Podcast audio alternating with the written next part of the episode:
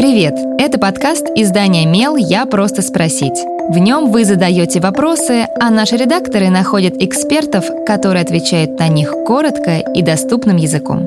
С вами Кристина Бедняк, продюсер и ведущая этого подкаста.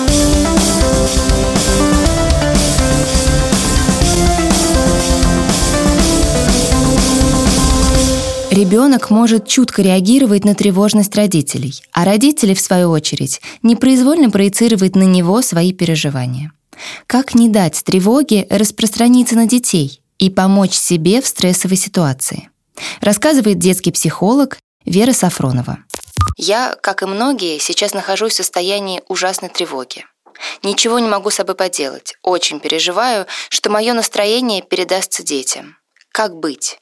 Что я могу сделать, чтобы обезопасить их от своего эмоционального состояния? Первое, что важно сделать родителям, понять, почему мы тревожимся. если это связано с нарушением нашей базовой потребности в безопасности, то это абсолютно нормальная реакция. Тревогу можно разобрать как уравнение. Первая составляющая — это наша оценка вероятности катастрофы. Что, по нашему мнению, может случиться? Вторая составляющая — наша оценка того, как мы можем с этим справиться. Попробуйте задать себе вопрос, что я, как родитель, могу сделать прямо сейчас? Определиться с уровнем контроля. Тревога усиливается в ситуации, когда мы теряем контроль. Важно находить события и дела, пусть самые рутинные, которые мы можем взять под контроль. Заведите список дел, с которыми вы можете справиться прямо сейчас — Приготовить обед, загрузить стирку, помочь ребенку с домашним заданием. Обязательно отмечайте все сделанное и хвалите себя за это. Четко обозначьте для себя границу. На что я влияю, на что я не влияю. Можно воспользоваться арт-упражнением.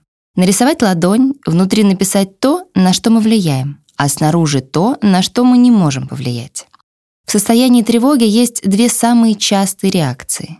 Либо мы переходим в режим гиперконтроля, либо уходим в прострацию и по максимуму отстраняемся от ситуации. Оцените свою тревогу по шкале от 0 до 10 в ситуации, когда вы постоянно листаете ленту новостей и звоните каждые полчаса детям. Сравните с уровнем тревожности, когда вы ничего не делаете.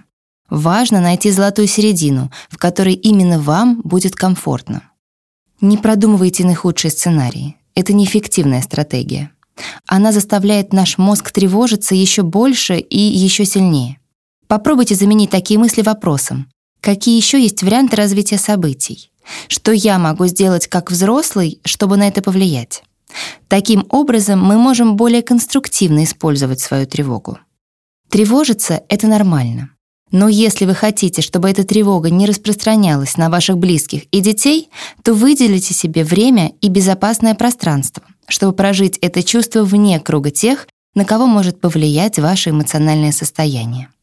Ограничьте новостную ленту или выберите себе час в день, когда вы в спокойной и максимально безопасной обстановке сможете ее прочитать. Дайте себе время потревожиться официально. Любая тревога — это коктейль эмоций, и он содержит в себе и эмоцию гнева, и агрессии. И этот потенциал агрессии тоже нужно куда-то обязательно расходовать. И время для тревоги можно и нужно, чтобы как раз и реализовывать этот потенциал.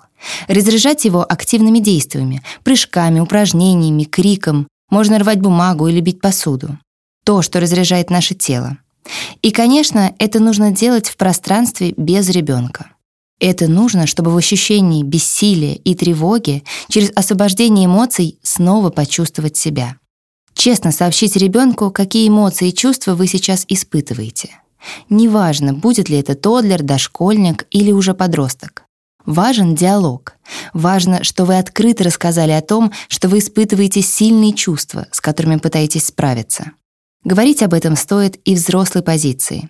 Сейчас сложное время, это вызывает у меня разные чувства.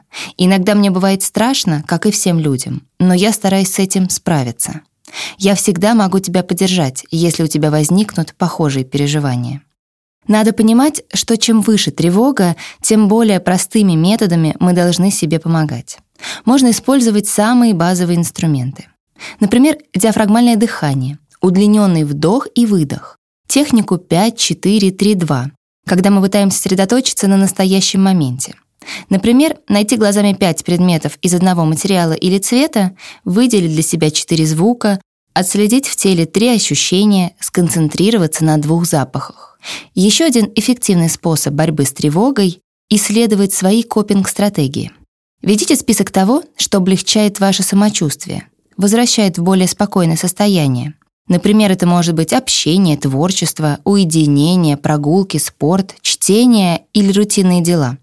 Стабилизировать состояние также помогает телесный контакт с детьми и близкими. Свои собственные ритуалы, медитации или молитвы. Рисование, в том числе своего безопасного места. Можно попробовать вести дневник, писать письма тревоги и гнева, написать самому себе письмо в трудную минуту и перечитывать его в состоянии повышенной тревожности. Не надо бояться обращаться за помощью к специалистам на горячей линии. Если вы понимаете, что сами не справляетесь со своим состоянием, стоит обратиться к специалистам за медикаментозной помощью. И обязательно заботьтесь о базовых потребностях. Больше пить, вовремя есть и спать.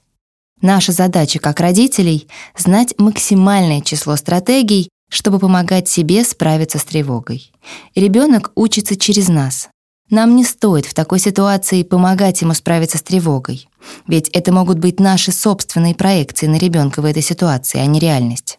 Но если ребенок увидит, какими способами мы сами облегчаем свое состояние, он тоже сможет справиться с переживаниями. Задавайте свой вопрос Мелу, а редакция найдет того, кто сможет на него ответить. Пишите в наши соцсети или на почту feedback mail.fm. Мы не раскрываем имена, так что вопросы могут быть любыми. А еще ставьте нам оценки и оставляйте отзывы. Так больше людей узнают про наш подкаст.